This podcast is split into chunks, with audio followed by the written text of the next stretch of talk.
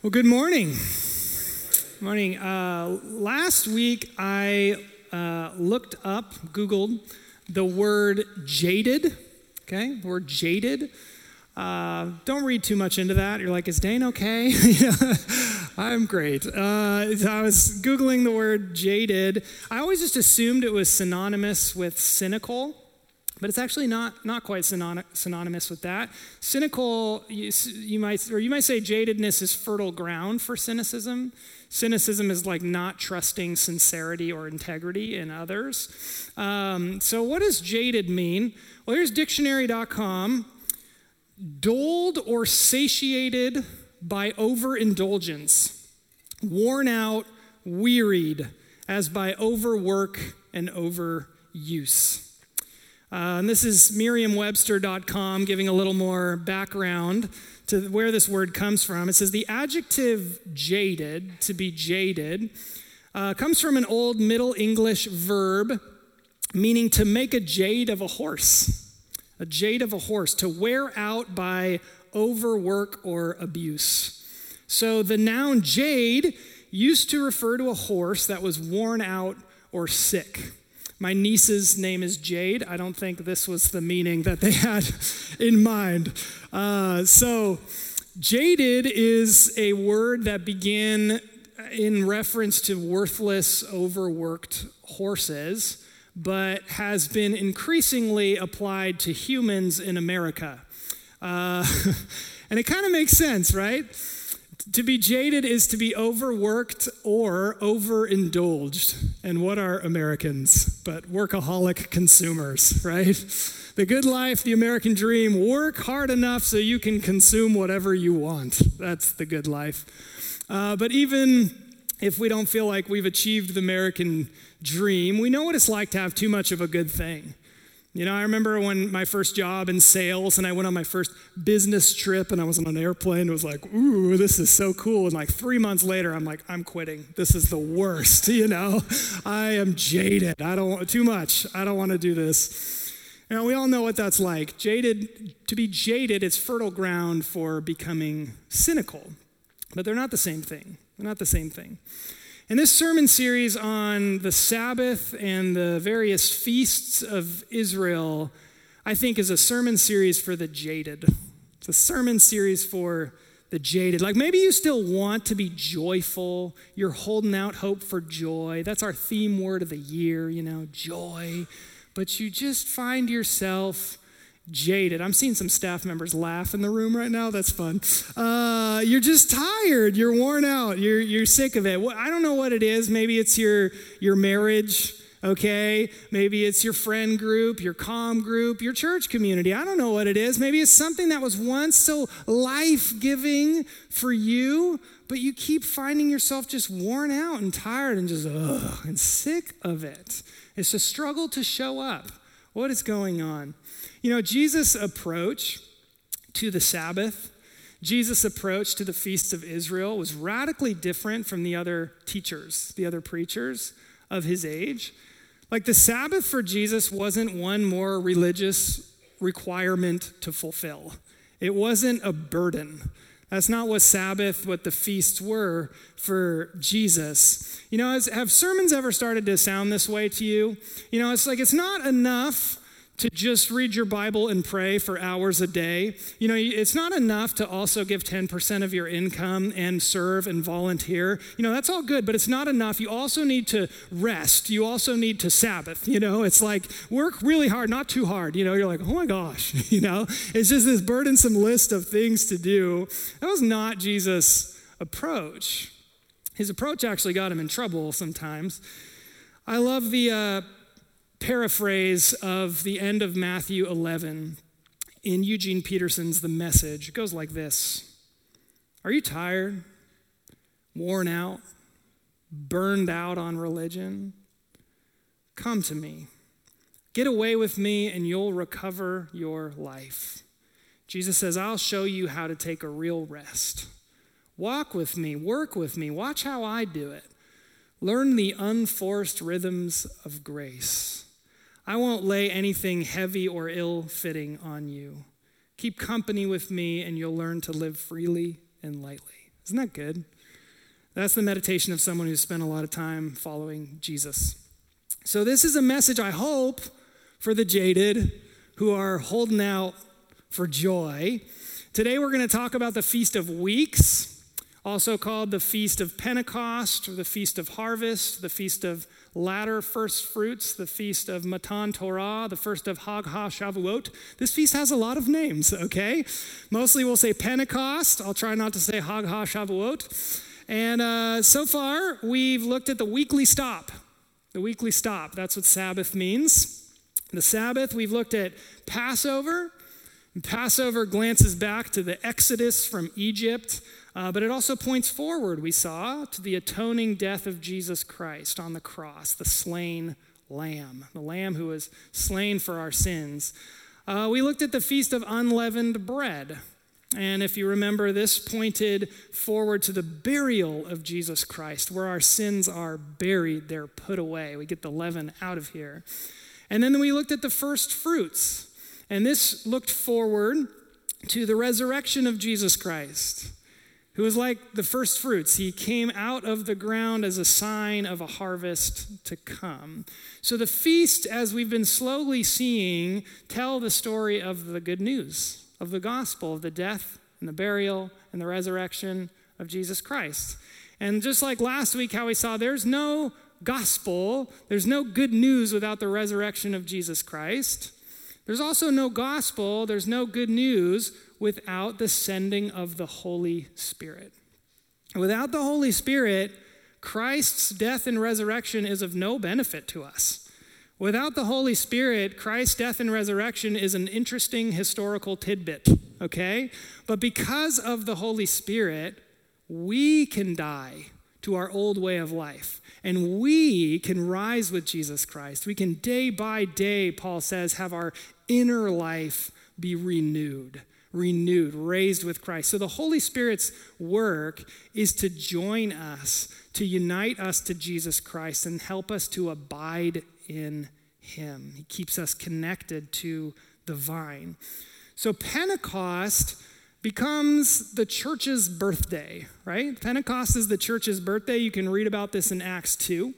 Now, seven weeks after the death and resurrection of Jesus Christ, 50 days.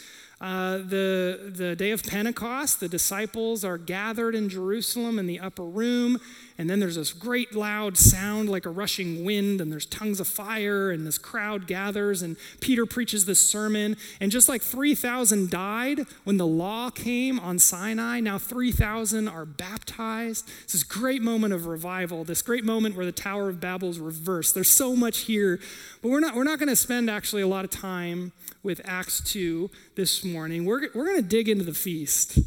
The feast as it was actually celebrated in ancient Israel. What was Pentecost like for ancient Israel? And the first question that really grabbed my curiosity as I was looking at this, um, I wasn't initially like super excited about this sermon. I looked at the text, I'm like, what in the world am I going to say for 40 minutes, you know? Uh, so I was like, why, why this feast, the Feast of Pentecost? Why did the Holy Spirit choose to be associated with this feast? Like, what's that about? And the second question, who cares? you know, why does it matter? Like, what does this have to teach us? And it turns out a lot. A lot to teach us about resting, that elusive thing called rest. Teaches us a lot about resisting unholy spirits. We're going to talk about that resisting unholy spirits. And Pentecost teaches us a lot about living by the power of the Holy Spirit. And so I want to give you a little Pentecost mantra. So write this down and we'll come back to it at the end of our time together. For those looking for joy, but finding themselves jaded, stop, show up, leave room. Okay? Stop, show up, and leave room.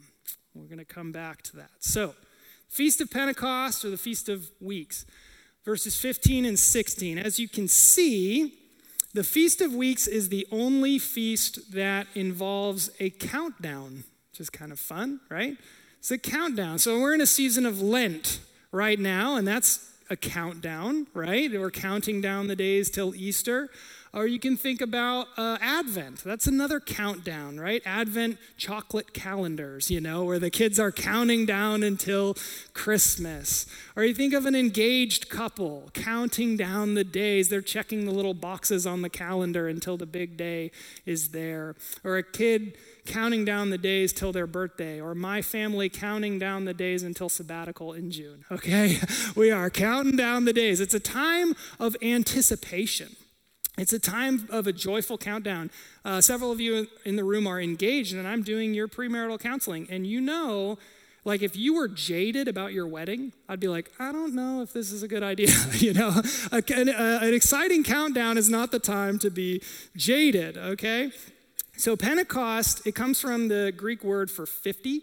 So, it's a 50 day countdown from when that first little bit of grain is offered in early spring, first fruits. Uh, it's just after Passover, and then there's this 50 day countdown, and then they would return to Jerusalem for the first time since Passover uh, for, for the second of three annual pilgrimages. And now they would offer first fruits again, but now it's not first fruits of the barley harvest, it's first fruits of the wheat harvest, okay? You don't really have to remember that. so, of the feasts, three of them, by the way, are pilgrimage festivals. Three of them. H A G in Hebrew, kind of like H A J in Arabic for Hajj, right? So it's a pilgrimage. Um, so the first one was the Passover, uh, which glanced back to Egypt, right? And the redemption from Egypt was kind of Independence Day, and that was a week long deal. And then in the fall, there was tabernacles. And so they would head to Jerusalem and they would live in these tents or booths for a week uh, to remember their time traveling through the wilderness, living in these tents and booths. But in the middle, uh, in late spring, there was uh, the Feast of Pentecost. And this, as we'll talk about in a moment, this was associated with the law when they got the law at Mount Sinai shortly after, 50 days after coming out of Egypt. Okay? And uh, this wasn't a week long festival, it was just one day. So think of a trip you might make on a three day weekend, okay? Like Memorial Day, we just had, or President's Day, we just had. Um, but the two things that made Pentecost really, really special number one, anticipation. Was a countdown. And number two, is abundance. It's a harvest festival. So when you read like Leviticus 23, if you read through the whole thing and you're like, what makes this one unique? The first thing you notice is just it's a really long section, and what smacks you in the face is just the sheer abundance of the offerings given. And so imagine you are an Israelite in the wilderness hearing this for the first time. You're surviving off like manna from heaven, maybe some quail when the wind blows in, you know, like water from rocks. And you're reading, like, oh my gosh, loaves of bread with leaven, you know, nine lambs, two rams, a bull, a goat, grain, wine. Whoa. Like, if we can offer all that to the Lord, Think of how abundant. This is going to be a land flowing with milk and honey. Like, I don't know how. I mean, there's bad weather and war going on, but I'm trusting that if we are faithful, the Lord is going to bless us abundantly. And so that's what they celebrated at Pentecost. It was an anticipation of abundance, an anticipation of abundance. So, in Leviticus, where Passover and tabernacles are associated with these sort of great events in Israel's history, Pentecost is tied to their agricultural cycle, okay? Um, and later they're, they're, they'll do the math and they'll tie it to, like I said, the giving of the law on Mount Sinai, uh, which is really interesting because 3,000 died that day with the worship of the golden calf. But then in Acts 2, 3,000 are baptized on the day of Pentecost, are saved. There was also a tradition that Pentecost was David's birthday, King David's birthday, and the day that he died. Uh, but originally, Pentecost to an ancient Israelite, it was a harvest festival in the spring. So think like Thanksgiving in the spring. That's what this was about. You're traveling, you're getting together, you're having a special service, and you're having a big, big meal. But we're not quite done. Verses 21 and 22. This is where it really gets interesting. During this countdown to Pentecost, okay? Um, you know, so imagine the kids like breaking the paper chain, you know, counting down the days until Pentecost. There's one really, really important thing that you were to not do. There was one really important thing that if you did, you would ruin the spirit of the whole holiday. Okay? Think about our Thanksgiving. What killed the spirit of Thanksgiving? It's a demonic spirit named Black Friday, right? it just came in and killed the whole thing, you know? Uh, imagine if there were like laws protecting workers from that abuse, right? That's kind of what we have here in verse 22, if we could go to, to 21 and 22. This protects against an abuse of abundance. And this is the rule when you harvest your land, do not reap. So don't keep harvesting all the way to the edge of your field. Leave some room. And then, you know, there's going to be a mess. You're going to drop gleanings, and you could pick those up. Don't pick them up. Leave them on the ground. Stop. Do not maximize your profits. Do not leverage. Do not stop. Leave it. Leave it on the ground. Leave room. Why? Leave them so that the poor and the refugee can come onto your land, because remember whose land it is. It's God's land, right? And they can have enough to eat. They can have something to eat. And, and this is pretty serious. Like God says, I am the Lord. like, don't mess around with this one. Proverbs 19 17 says, Whoever is generous to the poor lends to the Lord. You know, God seemed to know long time before we figured it out that the only reason starvation exists on planet Earth is not for a lack of resources is not for a lack of human creativity and ingenuity. Why does starvation exist on planet Earth? An abundance, yes, of human greed. That's why starvation exists. Notice like God doesn't say maximize your profits, reap all the way to the edge so that your, you know, your wealth kind of trickles down to the poor and the refugee. doesn't say that. He doesn't say, you know, gather up all those gleanings and put them in boxes and come up with a nice strategic campaign to responsibly distribute the gleanings to the poor. He doesn't say that. He says, stop. Stop. Leave room. Stop harvesting. Stop gleaning. Don't get greedy. Don't get cute. Don't get creative. Just stop. stop. Have an abundance mindset. Trust that there's plenty for you plenty for yours, plenty for your neighbors. Leave room. And so you can begin to see, right, that we our, our Pentecost mantra here stop, show up, and leave room.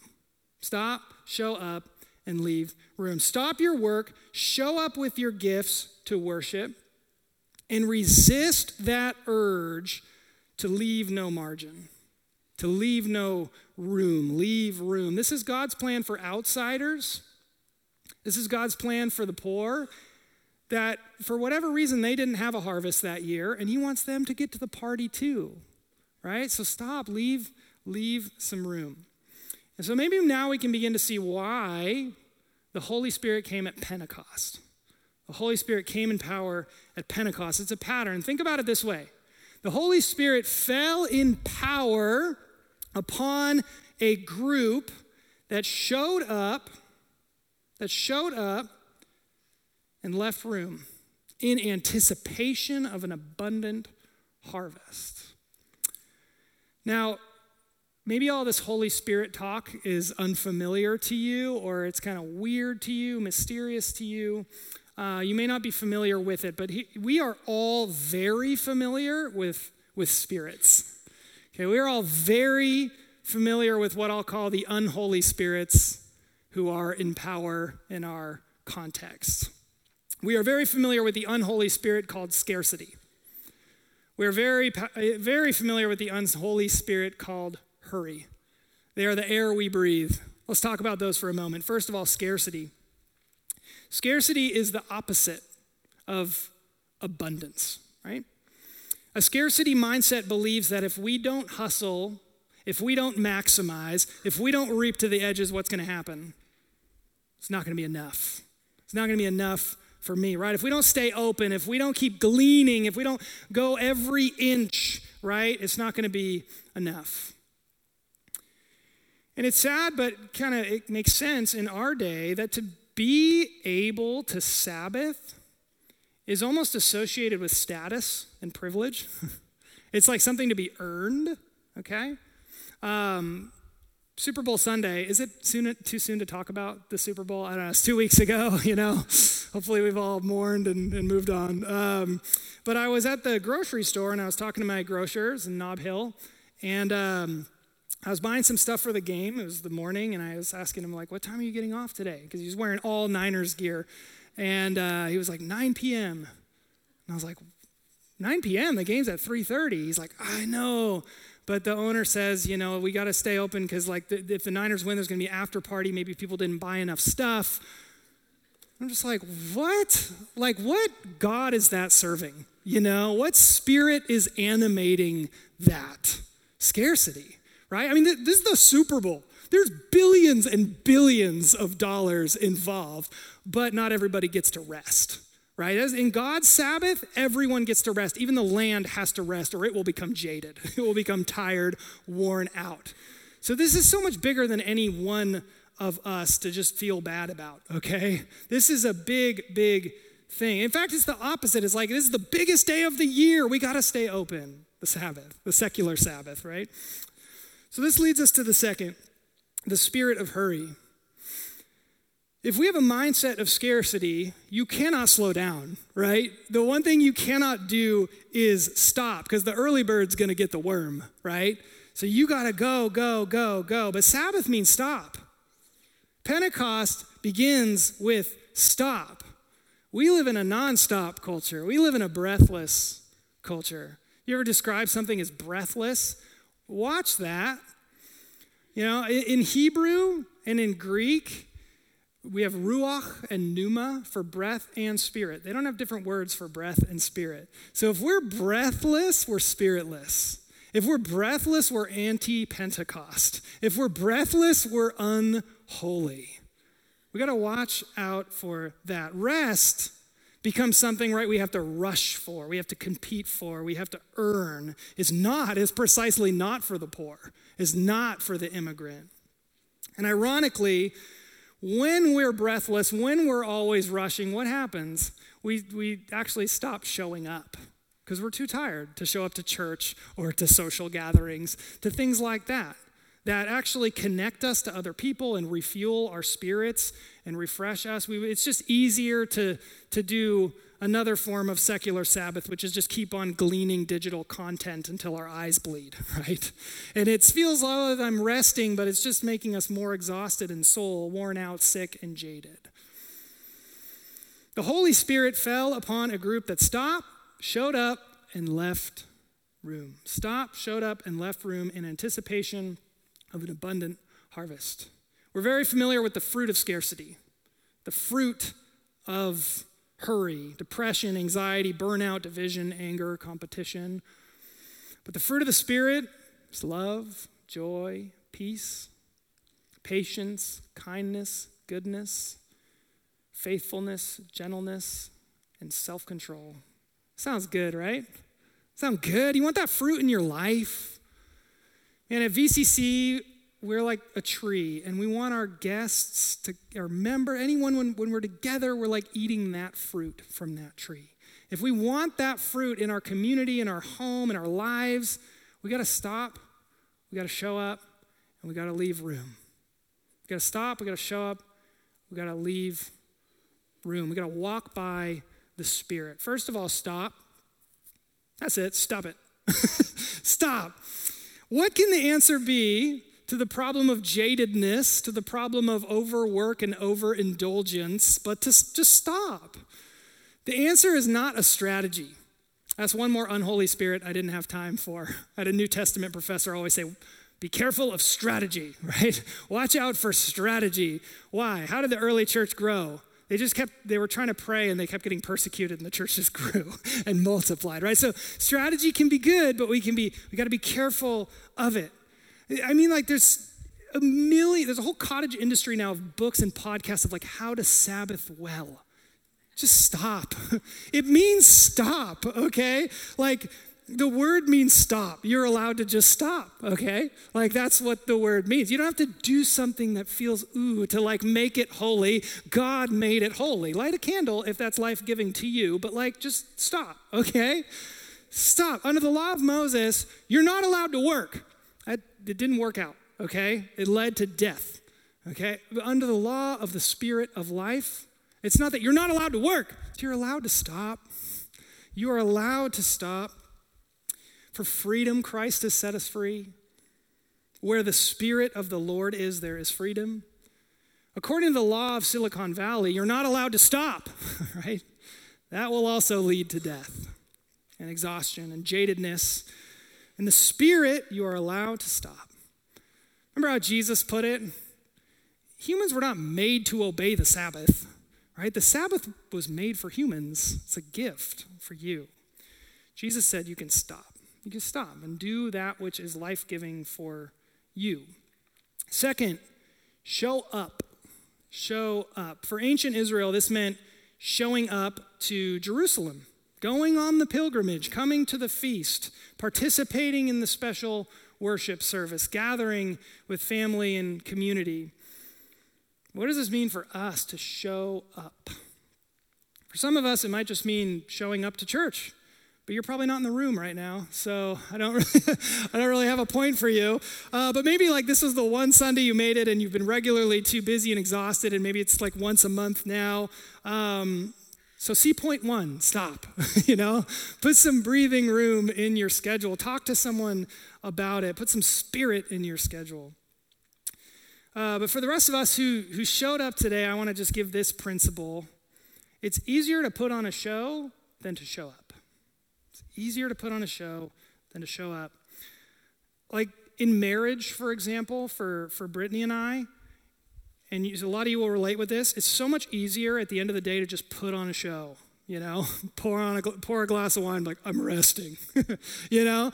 It's harder to like actually show up and connect about our day first, right? It's harder to do that, but one thing actually leaves us rested, connected church, it's easier for us to just put on a show. You know, it's easier for you to just attend a show than to show up to all that church is and really utilize your gifts and get to know people. But again, only one leads to truly feeling connected and rested. So the principle is if things like relationships, worship, community, those are the things we squeeze in at the end if we have time. Eventually, those things will get squeezed out, and we squeeze out the Spirit of the living God, and we end up exhausted in soul. Keep showing up. Keep showing up. I have this, I think I have time for it. Oh, it's a, such a good quote. I came across a couple months ago. Just listen to this quote. It's from Ronald Rolheiser. It goes like this If you're someone who's at all concerned about community, family, justice, it's long but it's good, okay? So just stay with me. I'm not having it up on the screen. Just close your eyes if you need to. If you're someone at all concerned about community, family, church, justice, education, culture, civic issues, you will no doubt find yourself at a lot of meetings. Amen? A colleague of mine likes to quip when they write our history, they'll simply say, they met a lot. Indeed, we do. We meet a lot. There are an endless variety of issues that call for our participation in group discussion and community discernment. Church issues, education issues, justice issues, moral issues, political issues, social issues, economic issues, cultural issues. It's a bottomless well, and all those meetings can seem like a huge waste of time and energy to keep showing up for, a, re- a distraction to real work. Moreover, at a point, we can't help wondering too are all these meetings changing anything? Would life be any different, other than more leisured and pleasant, if we stopped having all these meetings? It's easy to grow tired, discouraged, and cynical, I would add jaded, about all the meetings we're asked to attend. But we should keep something in mind. Pentecost happened at a meeting. One of the central events that shaped Christian history and history in general happened not to an individual off praying alone, or to a monk on a mountaintop, or to a solitary Buddha meditating under a tree. None of these. Pentecost happened at a meeting, and it happened to a community, to a church congregation assembled for prayer, to a family of faith gathered to wait for God's guidance. It goes on and on, but I'll just add this. It says, When you don't know what else to do, keep going to meetings. Pentecost happened to a group that stopped and showed up. Keep showing up. Keep showing up. And finally, leave room. Leave room. God said to Israel, When you harvest, don't reap to the edges, leave room, leave margin. Don't gather up all the gleanings, leave them for the poor, for the refugee. Leave room. The way to ruin abundant life is not loss, it's trying to squeeze in just a little bit more, not listening. When I think of uh, leaving room for the Holy Spirit. Well, I asked my son, what, is, what do you think? I was explaining this to him. I was like, what, what does leaving room mean to you? It's like, well, yeah, you always say leave room for ice cream. I was like, that's a good, that's good. Yeah, yeah. leave room for the good stuff. Yeah, that's good. Uh, I think of like middle school, okay? Leave room for the Holy Spirit. You know, don't dance too close to each other. Don't sit too close to each other on the bus, right? And now you won't forget it. Um, and it's silly, but there's something to it, right? The Spirit operates in the space between. In that space, you're not trying to manage or control. Like, I've been blown away. I've been here a long time, and as long as I've been here, we've had this thing called the greeting time, which is three minutes. It used to be 10 minutes. but I mean, every membership meeting, all the time, we hear stories of people got connected lifelong friendships connected with com groups, and then years later, that group is there as they're losing a parent, something like that. Like, we're not trying to preach, we're not playing music, we're not doing anything, just leaving room in the service, and the Holy Spirit is working in that space. It's amazing. We leave room and anticipate fruit. Uh, a few years ago, we planted like three trees in our along our back fence, and I got them from Lowe's, and I did everything right. Okay, like I dug deep, I fed the trees, I watered the trees, I pruned the trees. I was like, oh, we're going to do it.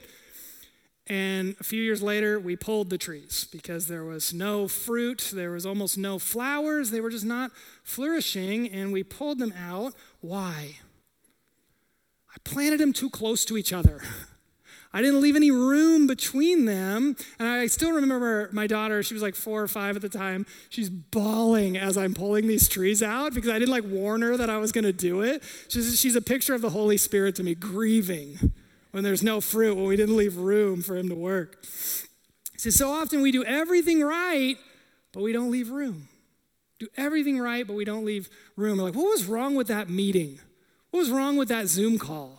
Nothing was wrong with it, but you had six of them back to back, and you left no room in between, so you were just like a shell of yourself, right? We need to leave room. I think this would be a great conversation for the community, for our staff, for your com group, for your family, whatever it is this week. How can we leave room for the Holy Spirit? How can we ha- lean into a mindset of anticipation of abundance? Maybe it's in your budget. It's $10 a month. I don't know what this is gonna, we're gonna, we're gonna pray over this $10, how the Lord wants us to use this in a creative way. Or maybe it's maybe it's $100 a month, maybe it's $1,000 a month. We're in Pleasanton, okay? I know some of you got it, all right? You're just leaving that aside. The Holy Spirit, I don't know what you're gonna do with this. Maybe we leave room in our schedule, right?